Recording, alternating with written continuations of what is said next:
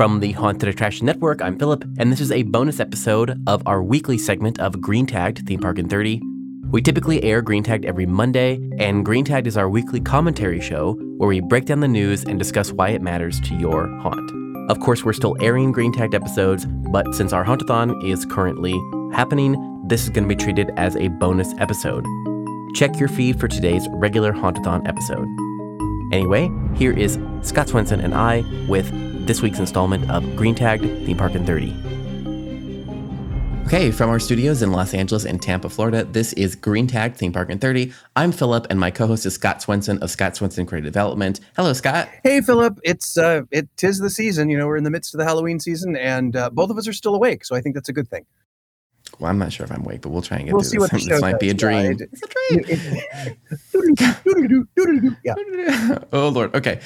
Well, we're going to start off this week with the uh, big news from the economic market. And I think as as in our show fashion, we'll we'll talk about how that relates to our specific niche. But the big news this week was that the W T O sounded warning on global trade. I'll read the excerpt here from Axios. So the World Trade, the World Trade Organization today said it expects a sharp slowdown in the global trade next year as higher prices and higher interest rates weigh on output and demand. And the specifically import and export volumes will grow one percent in twenty twenty-three, which is a two point five percent decrease um, over what they expected in April.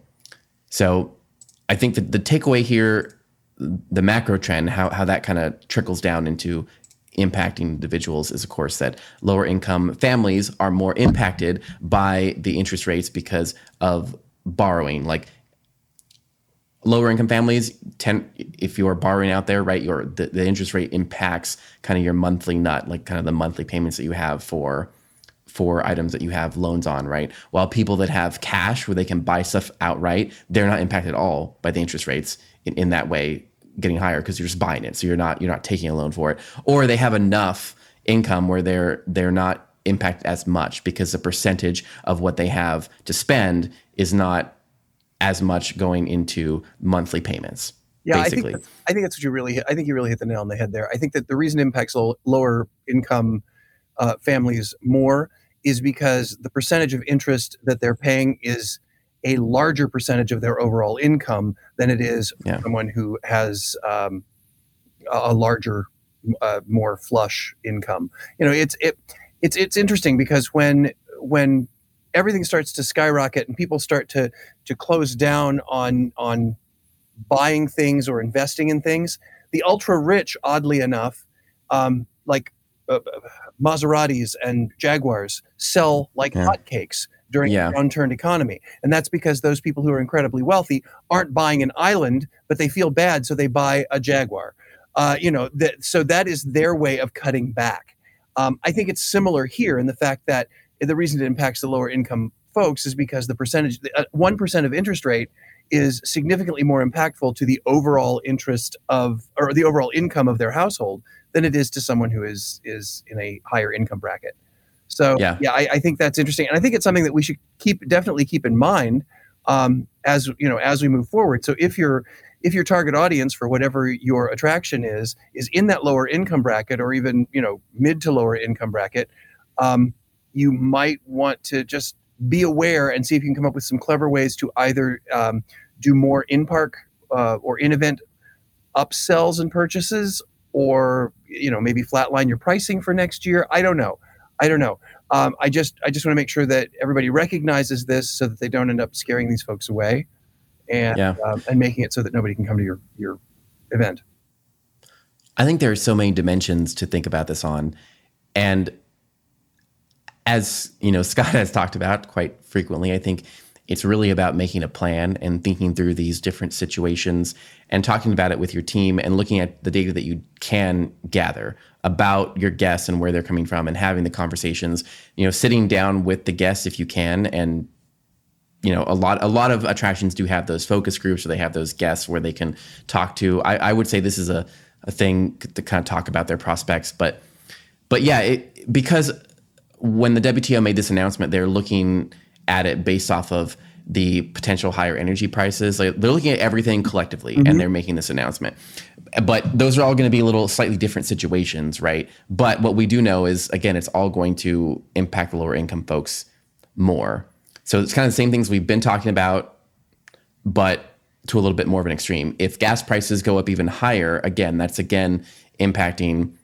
Just think about your your families, and even another dimension too is your workers too. Thinking about these dimensions, you have workers, you're paying the minimum wage, you know, so you can kind of calculate how much they're taking home monthly, and then you look at an uh, increase in gas will cost them this amount, you know, percentage of their budget, and then if the interest rates keep going up, right, they're not going to be able to get a new car or get take out loans to to get items they might need for work or things like that. So I think that not only are you looking at it on the dimension of your customers, it, and if you are in a market where you're really targeting lower income, it's it's gonna there's gonna be a bigger impact on your customers, but you're also looking at it on your staff and what your staff can afford and and. And, and the pressures they're going to have on on even getting to work. And and on a slightly different side of the same coin, Philip, and you're probably more, with Gantom, you're probably more in tune with this than I would be, but is is this also going to impact supply chain um, even worse than we already have right now? Uh, mainly because of, as you said, rising energy costs, um, yeah. which in, in turn will be rising transportation costs. You know, we're we're already in a in a situation where Uh, supply chains are are tenuous. I won't say they're shut down, but they're they're they're getting better, I think. But they're still kind of iffy. Is this gonna is this gonna block that um, in the future if it does indeed come to pass?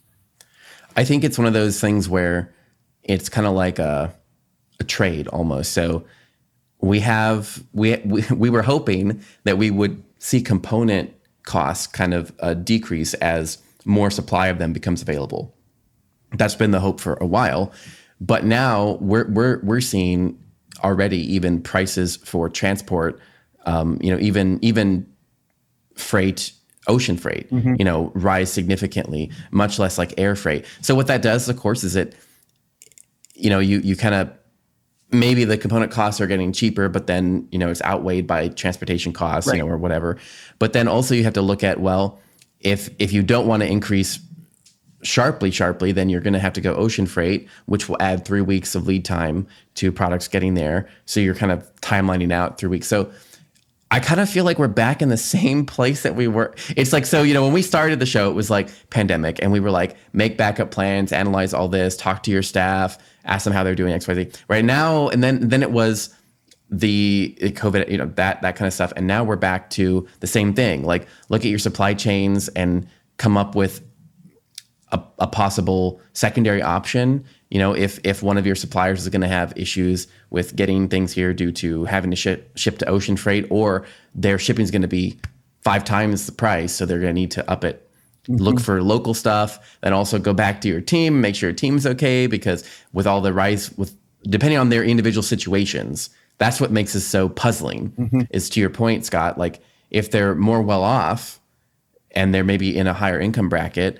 they're not going to be nearly as impacted as folks that are going to be, you know, if it, it really just depends on your individual mix, right? Whether or not you are trying to get a new lease or you have something where your interest rate has gone up, how much you pay on gas. Like if you live, if you don't commute that far and, and get, you know, there's so many of these little elements where you could be completely fine or you could really have your, your monthly disposable income decrease. So it's, I feel like we're back in the same place. Right. Like it's, look, I, I just want to go back. Yeah. To, I just want to jump in the Wayback Machine for a moment and say, you know, in, in the very early, early uh, sessions of this show, we talked about having um, parallel paths, making parallel yeah. plans and, uh, you know, sort of an if then scenario.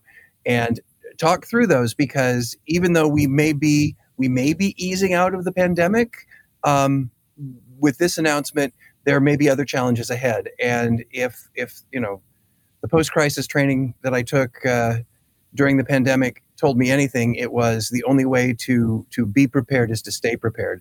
So uh, just make sure that you're continuing to have those discussions with your internal team as well as your external customers.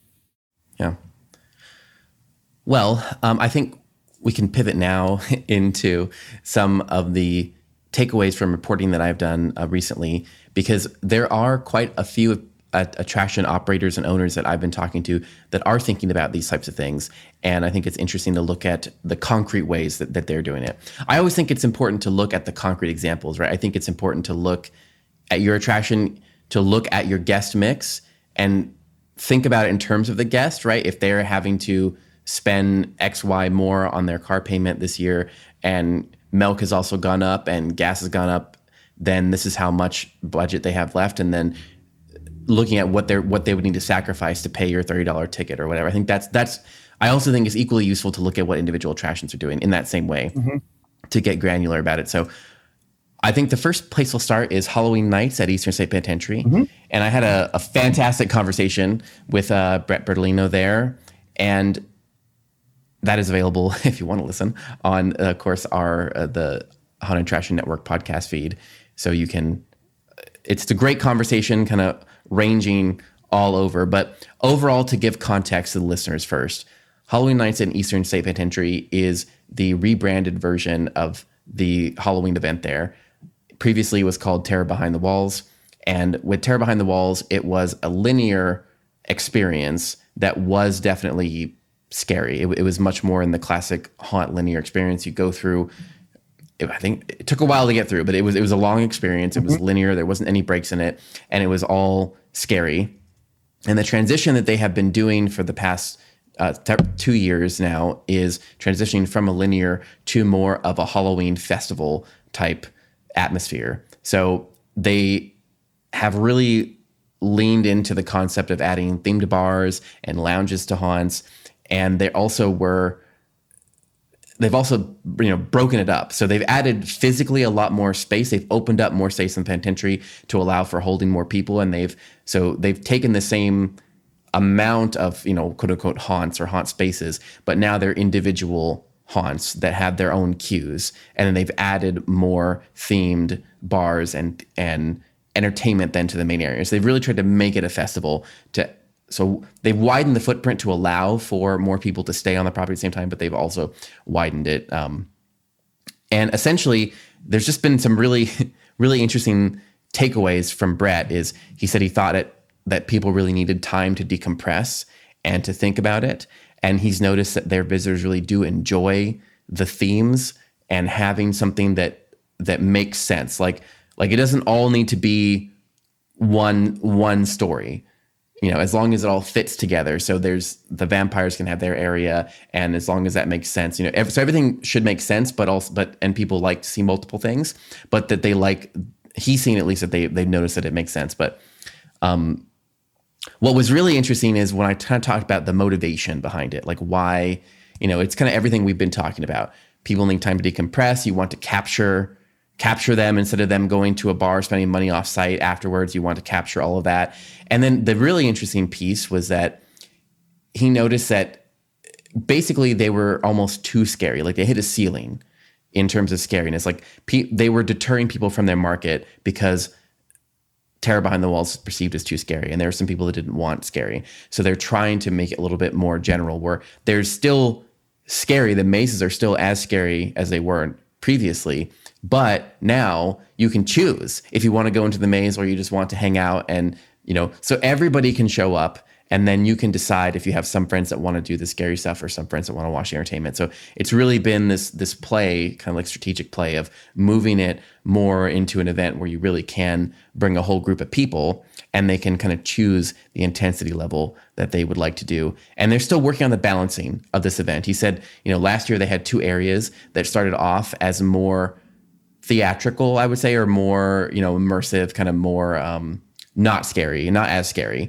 And guests didn't like it. You know, they wanted like they, they they wanted the mazes to be very scary. So he had to they had to go in and they had to retool mid-season uh, to adjust for guest feedback. So so a lot of really interesting takeaways, I think, um, that kind of, you know, tie into this to these plans of really talking to your guests and really examining what they're looking for and really thinking about um, bringing in a wider swath and what that would entail, and velvet ropes, and just it's a, it's a great example of everything we've been talking about for a while. Yeah, it's it's interesting because I've known Brett for a long, long time, and back when mm-hmm. I was at Busch Gardens, he always had this vision uh, for many, many years of taking the Eastern State Penitentiary Halloween event, whatever name it is at any given time, and making it more theme park-like.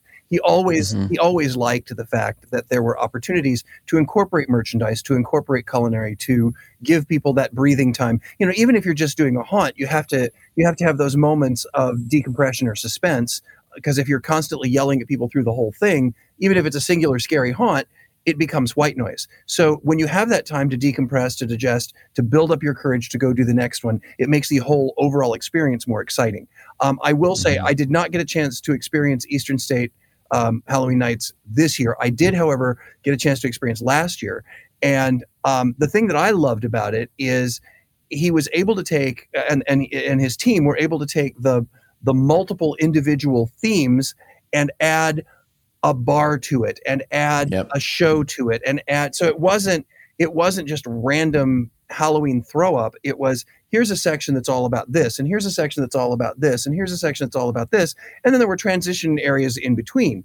Um, one of my favorite bars was uh, in the, the V I P entrance of the, the Vampire House. Um, they did mm-hmm. a full vampire bar, and it was, it was great. And then we went straight as a, uh, you know, with the V I P, and I don't know whether they're still doing this velvet rope thing, but with V I P, we went straight into the haunt queue from the bar. So in essence, it was queuing in the bar, and um, then straight into the straight into the, the haunt itself, which I found remarkably pleasant uh, because I, I could go and have a have a cocktail, and when I felt like it, I, I could enter on into the haunt. Um, yeah. It was it was really neat, and and it was thematically very interesting. Um, it's expanding the haunt outside of the the the winding walls, you know. Yeah. And yep. and I think that was I think that was really neat. And to be honest, there were people there who were just hanging out in the vampire bar because it was darn cool. Mm-hmm. So mm-hmm. Um, it gives it gives a much broader um, experience for the guests. I would guess, I don't know this for a fact, but I would guess that it would increase guest stay. So it's not yeah. something you do and then go somewhere else. It becomes an entire evening worth of evening's worth of entertainment. And um, I would also imagine that it would make the group sizes larger, because, yes. you know, as as you mentioned, sometimes people, there's somebody in your group who doesn't want to go through the haunt, so they'll go watch the stage show and uh, and grab a bite to eat while you're going through the haunt, and then when you come out, you grab a cocktail and you all go to the next one. You know, it, it's yeah. it, it makes it makes an awful lot of sense. And I will say that this season in general, I'm seeing this this sort of pendulum swing to um, either more family-friendly or more party-oriented. Um, because I just don't think, I, I think we got to a point where nobody was was coming up with anything more over the top, you know, even mm-hmm. n- now with even more blood, you know, it, you can't, you only get to, you only get to a certain point. Um, I'm not going to say that that's going to stay that way. I think the pendulum will eventually swing back and we'll go to the the, the unique Um, extreme opportunities, but uh, I, I'm seeing that as a trend. I like in the in the uh, the haunts that I'm working on this year that are family friendly. They are doing gangbusters, mm-hmm. gangbusters, and like Undead in the Water. Undead in the Water here in Tampa. Um, since it, this is its second year of having moved over to Sparkman Wharf, which is a, a food, beverage, hangout place. It's got a bowling alley there. It's a big open space. It's got a bunch of different food truck style restaurants that are all um, in shipping containers because it's on the pier. And they have done so much better in that location because guests now make it a full evening. The nice thing about Eastern yeah. State is they're able to do that exact same concept and keep it all within the walls of the prison. And if you've never been to Eastern State Penitentiary, it's gigantic. I mean, it's yeah, it is. It's huge, and there's a lot of space that you can play with. Um, there's even some space that is not, I still think there's some space that's not being utilized just simply because mm-hmm. of its either historic content or whatever. Um, but it's it's an amazing location, and uh, it's it's a lot of fun to to go. Check it out if you're in Philly. It's amazing. Yeah. I there, there's there's a lot of kind of parallels, I think, between it, but I think in essence, moving over to that model is kind of like uh, what we've been talking about, about um, kind of just thinking about your backups and having different different revenue streams. It, mm-hmm. it, it also, what it does is it, it also basically it, it gives the guest kind of more perceived value and, and maybe I mean more actual value for their their dollar, which which kind of helps in, in, in when, you know, when you're, again, when you're thinking about the individual customer and they're making their decision. Do I want to bring my friend group, my family? You know, am I going to this event or this event? And they're looking at it and it's like, well, if this now is a whole night, it's a whole evening where they can come and spend a very, a whole, you can do them at your leisure. You can go through the different, five different experiences, plus look at the, hang out the bars, watch the shows. I mean, it's a, it's a lot, much longer evening. I think that that factors into that decision a lot better than if you're going to just go one and done. You go to a physical haunt, you you just walk through and then you leave. And then what do you do? You know, th- this is kind of giving them a more, a longer perceived value. And then to Scott's point previously about making sure that you, you did have those things available, like, you know, the ticket price is, is I think relatively low for, for, for this event. It's, you know, thirty-four to forty-nine, depending on the, the day, you know, so that there's, there's budget friendly times you can go, definitely. But then there's also the velvet ropes. There's plenty of them. Mm-hmm. You know, there's there's the food you can buy. There's the bar experiences you can buy. There's the V I P you can buy. There's the merch. I mean, there, there's different levels. So if you if you want to go and you are in the higher income bracket, you bring a whole group of your friends and you buy them V I P and you have your own experience.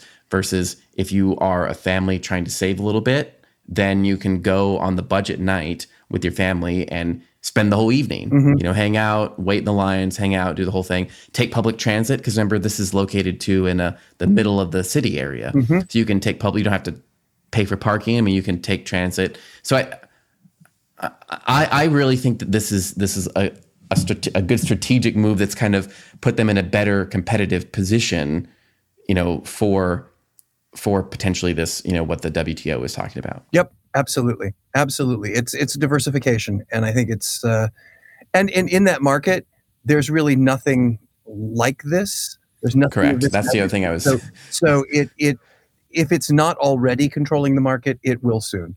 It makes total sense. Mm-hmm. I, I did. I, I uh, kind of dropped that to him and he didn't take the bait. was, he's, he's smart. He's a smart one. Smart cookie. Um, but uh, the, I did. He did say something else too that I thought was very interesting, where he says, uh, "If you get scared and it doesn't appear on social media, did you really get scared?" And we haven't we haven't talked about that in a while, or the concept of the making it social. But that was another big element of their their consciously creating photo moments, because of course, you know, you when you have a linear haunt experience, you, you're not going to put a photo moment in the middle of the the haunt and kill your throughput, right? So this also allows them to do a lot more photo moments. I thought that was a, a cute little line. It's it's interesting because that's that's so true, and not just in in the scary stuff.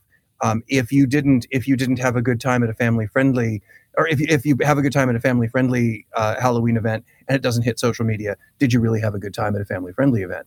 Um, all of my clients, I have them. Uh, I have photo ops all over the place, and I always mm-hmm. encourage them to make certain that they have. And it's it's basic stuff, but people forget it. Make sure that you have a logo of uh, yep. what your what your experience is. And this is true in Halloween, in Christmas, in just daily theme park operations. And also put the year on it, because then yeah. it becomes an ongoing collector's stamp. It's like, oh, we got our we always get our photo taken at this particular photo spot. And and so if I get it with a, a, a year, because to change a year sign costs nothing. And it just kind of guarantees or, or reinforces um, Re- repeat visitation, and, yeah. and th- we've even looked at ways to to make it so that there's there's posting scavenger hunts um, mm-hmm. throughout, throughout attractions, so that again it hits social media. Yeah, I, I want to add to that, um, having gone to a bunch of events and and being there as a media person, thinking about photos constantly. Right, make sure it is lit, mm-hmm. and make sure that people understand. Kind of like give them room. It's kind of like. A little bit like improv, give them the tools to have fun mm-hmm. as well. Mm-hmm. You know, like I step and repeats are fine. You know, some of these things are fine, but you know, you kind of need, people need to know what they could do um, with the area. And one of the best photo op zones I have seen is actually from Fear Factory. And they have a whole zone that's just photo ops, and they are scenes. Like there's six of them that are well lit. They have nice, nice, um, you know, flattering lighting, you know, that you would have in like a bathroom, kind of flattering lighting, but they are all scenes. And so one is like um, a bathroom scene where the, it's like a gross bathroom and there's toilets of people. So, and you can, and one is like a, characters you can pose with, and and so so there's there's different options for people, but also you can there's things they can do, right? They can right. walk into it and they can make their pose and do their unique thing, and that's just so much more interesting for the guests than just standing, you know, there in front of a step and repeat and not knowing where to look, and and there's no light. There are, and there are companies out there that are providing these. They're just making these off the shelf. I mean, there's a shooting a zombie in the back of the head where all you have to do is walk yeah. up and take hold of the gun, and it looks like you've captured the moment where you've shot a zombie in the back of the head. That was the yeah. that was the buzz of of the Trans World Show a couple years ago.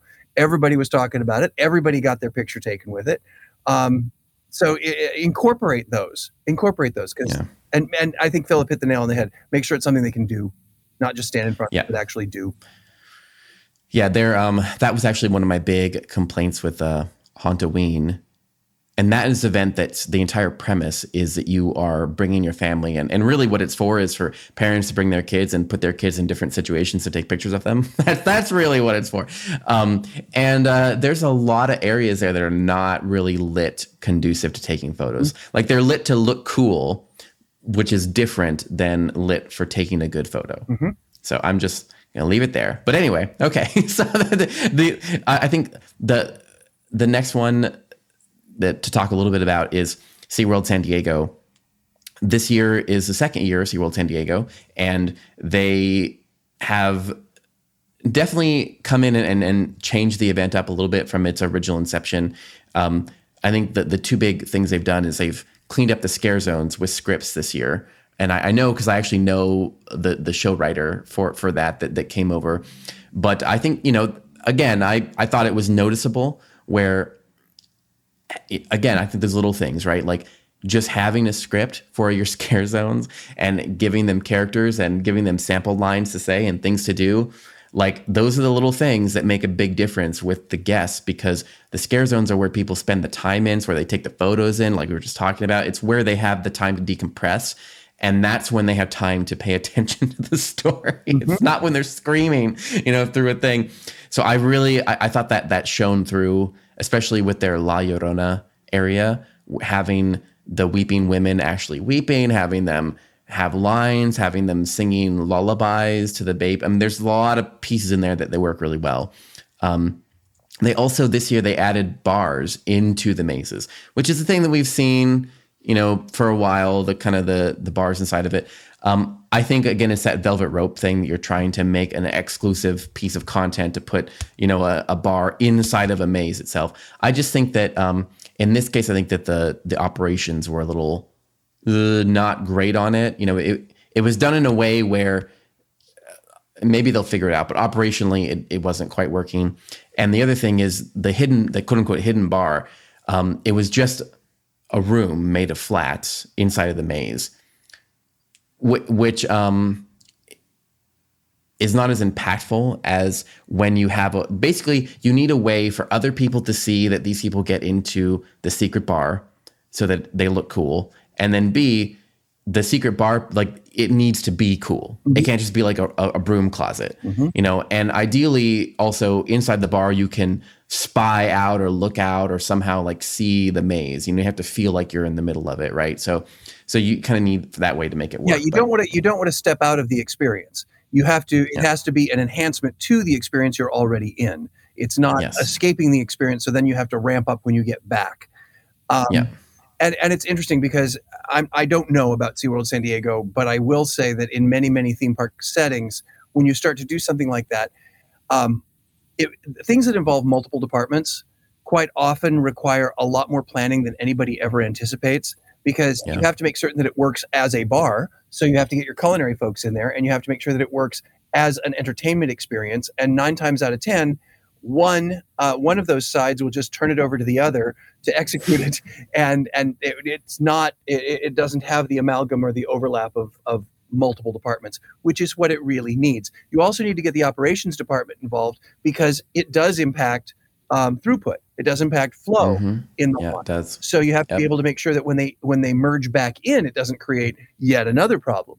Uh, when you're trying to uh, identify them and pull them out, it doesn't create another problem. So it is a it is a multi-departmental issue, But once you get everybody um, talking the same language and kind of drinking the same Kool-Aid, then you can create something pretty amazing, and it's it can be an awful lot of fun. So that may be something that SeaWorld San Diego is is learning, and I certainly hope so, because I love the idea.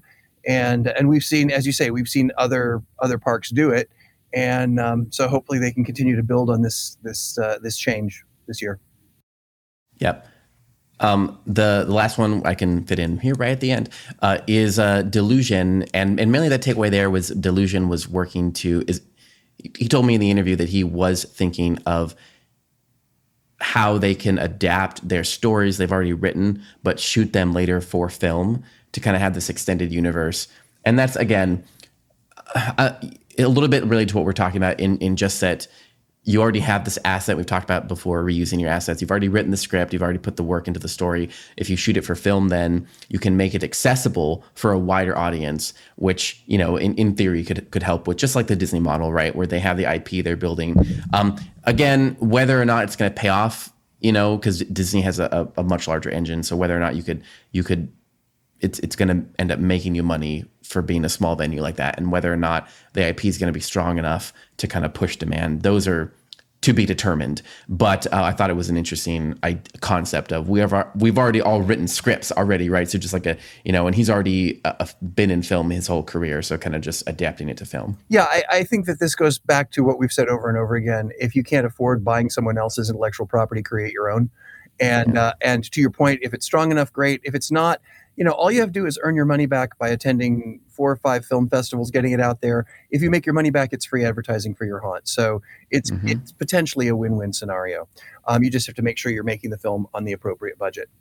So, my friends, that is the end of another Green Tagged Theme Park in thirty. Uh, thank you again for, for listening. Let us know what you think. We hope you uh, continue to enjoy us rambling each week. And on behalf of Philip Hernandez from Gantom Lighting and the Haunted Attraction Network, and myself, Scott Swenson from Scott Swenson Creative Development, we will see you next week. Today's episode was produced and edited by me, Philip Hernandez, with post-production by David Swope and original music composed by Chris Thomas. We're counting down to Halloween with daily podcasts, videos, and events in our sixty-one day Hauntathon. Follow along at the link in our show notes. Our Hauntathon is made possible through generous support from Gantom Lighting and Controls. Gantom illuminates attractions worldwide with the world's smallest intelligent spotlights. See what you're missing with a free demo. Sign up at gantom.com slash demo. That's gantom.com slash demo. Our Hauntathon team includes Daryl Plunkey, Emily Louise Rua, Megan Spells, Gavin Burns, and Omni Adventures. Our partners for this year's Hauntathon include Sharp Productions, HorrorBuzz dot com, ScareTrack, the scare factor dot com, and Hauntopic Radio. The best way you can support us this Halloween season is by sharing our Hauntathon with someone you think will enjoy it. And to follow along to our Hauntathon, sign up for our weekly newsletter at haunted attraction network dot com. We'll catch you back here tomorrow and every day until Halloween. This is a Haunted Attraction Network production.